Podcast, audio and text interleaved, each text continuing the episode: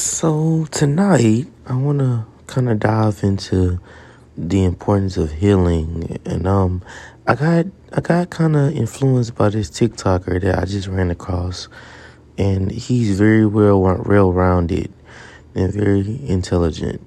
I can tell that he's very self aware. Um, he has a lot of knowledge of who he is, and he touched on healing, and it kind of gave me chills to just hear someone else that has an intellectual mind and thinks outside the box and thinks of himself in a higher standard than the typical person. I want to touch on the importance of self growth, self awareness, and self love, most importantly. Um, healing is getting over well, I wouldn't say getting over, it, but getting aware of childhood trauma is knowing that you are who you are because of what you went through as a child. Um, I know a lot of us go through childhood trauma, whether that's your parents being judgmental, whether that's your parents not accepting you for who you are, whether that's being abused by your parents, whether that's sexual abuse, mental abuse, physical all of the abuses could contribute to who you are as a person. Childhood trauma is the root of who you are. Everyone has an inner child in them, whether you're 25 or 45. It's a part of you that still has that little boy or that little girl in you that wants to go out and play, that wants to go out and um, jump on a bouncy house, or still wants to go out and blow bubbles, you know, typical child things. And that just shows you that we all have an inner child. And that should also let you know that the things that your inner child went through still lives within you and it still lives in its present moment. Until you heal that inner child, you're going to bleed onto others, whether that's friendships, relationships, what have you. It's not going to go away. And that's what healing comes in acknowledging how you feel. I know as males, we don't have the privilege of being emotional. We're taught to um, hold our emotions in, we're taught to suppress our emotions and not show weakness. We're taught to um, not cry. We're taught that, you know, males are not sympathetic. Males are not given the same privilege to be open about their emotions because we're tough. We're we're taught to, you know, always be Iron Man, but we're still human. We still have emotions just as well as a female, and um, I think that's why it's important to have a safe space, whether that's with yourself or with someone you trust. A safe space is a place that you can share your ideas, share your emotions without being judged, without being critiqued, without feeling less than, without being belittled. And whether that person is your mother, whether that person is your girlfriend or your boyfriend, or yourself, um, you have to allow yourself to open those floodgates and just let it rain. Just let it soak. Let the hurricane come from within. And it's okay to shed a tear or it's okay to bawl out cry. But either way it goes, give yourself permission to feel. Give yourself permission to be open about who you are. Give yourself permission to be free in emotions. Healing is how you free yourself. And by freeing yourself, you must tell the truth about who you are. So do what pleases you. Do what that childhood person is telling you to do accomplish your dreams, act on your emotions, act on your promises you made to yourself.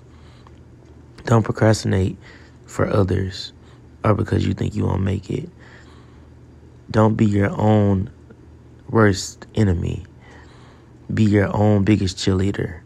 Tell yourself affirmations that motivate not only you but others. Make sure your cup is always full before you try to fill someone else's. Because in order to be loved, you must love. you must be your own lover unconditionally. Don't put conditions on the love you have for yourself. I know a lot of us tell ourselves, "Well, I love myself once I once this person come back into my life or I love myself once my mother accept who I am or I love myself one day." Well, then that one day turns into next year and then that next year turns into the next decade.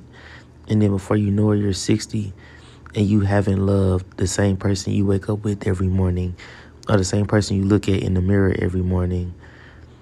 And how unfortunate would that be to live your whole life pleasing others and not have yet once please the person, the only person that matters most? I think it's important to heal who you are because you are what will heal the world. Be an example. Set the tone for yourself. Set boundaries for yourself. Don't allow others to step over your boundaries. Give them consequences for violating you. Give yourself room to breathe, room to grow. It's okay to still make mistakes but when you're healing. You're still human. Don't forget that. Don't forget the most important thing about healing is you're entitled to make mistakes. You're entitled to have backups and to fall and to trip and to still not know who you are in the process. Because the beauty about healing is it's never ending. It's a lifelong journey. So that lets you know that you still have room for error. As long as you correct those errors and try not to go back to how they were, go back to what you were doing at first, you'll be fine. It's about learning from your mistakes and not going back to old habits because you're lonely. Embrace your loneliness. Embrace who you are when you're in your room. Embrace your own solitude because that is true love. Loving who you are naked. And I'm not speaking about clothes in your full vulnerability and not caring about who would say this or who would say that. The only person that matters in that moment is you. Let your soul cry.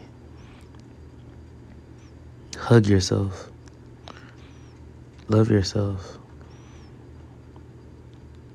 Don't ever give up on yourself because you are worth it. You are worthy to be loved by you and only you. And if someone comes along that offers you love, then that's great. But if they don't, guess who you have? The man in the mirror. Healing. Healing is the most important thing to do in your life. And I highly suggest that we all heal ourselves and heal the world. Healing, acknowledging who you are, who you used to be, forgiving yourself, having compassion for who you were, and moving forward for who you are to become. With no judgments, no regrets, life lessons are blessings that we must still learn giving yourself permission to make mistakes, to cry, to have bad days. But remember that bad days doesn't mean a bad life. And you still have a purpose here. You still have a mission to accomplish for yourself, within yourself, with love and compassion. Healing Thank you for tuning in.